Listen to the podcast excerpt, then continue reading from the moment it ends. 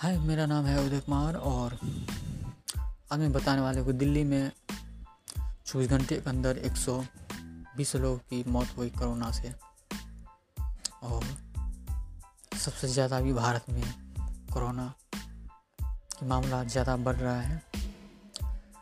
हैदराबाद, मुंबई, दिल्ली और बिहार। लेकिन सोचने की बात यह है, महाराष्ट्र में सबसे ज़्यादा लोगों की मौत हुआ कोरोना से और दिल्ली में फ़िलहाल अभी सबसे ज़्यादा कोरोना मरीज़ मिल रहे हैं। चौबीस घंटे के अंदर पैंतालीस हज़ार कोरोना मरीज़ मिला है।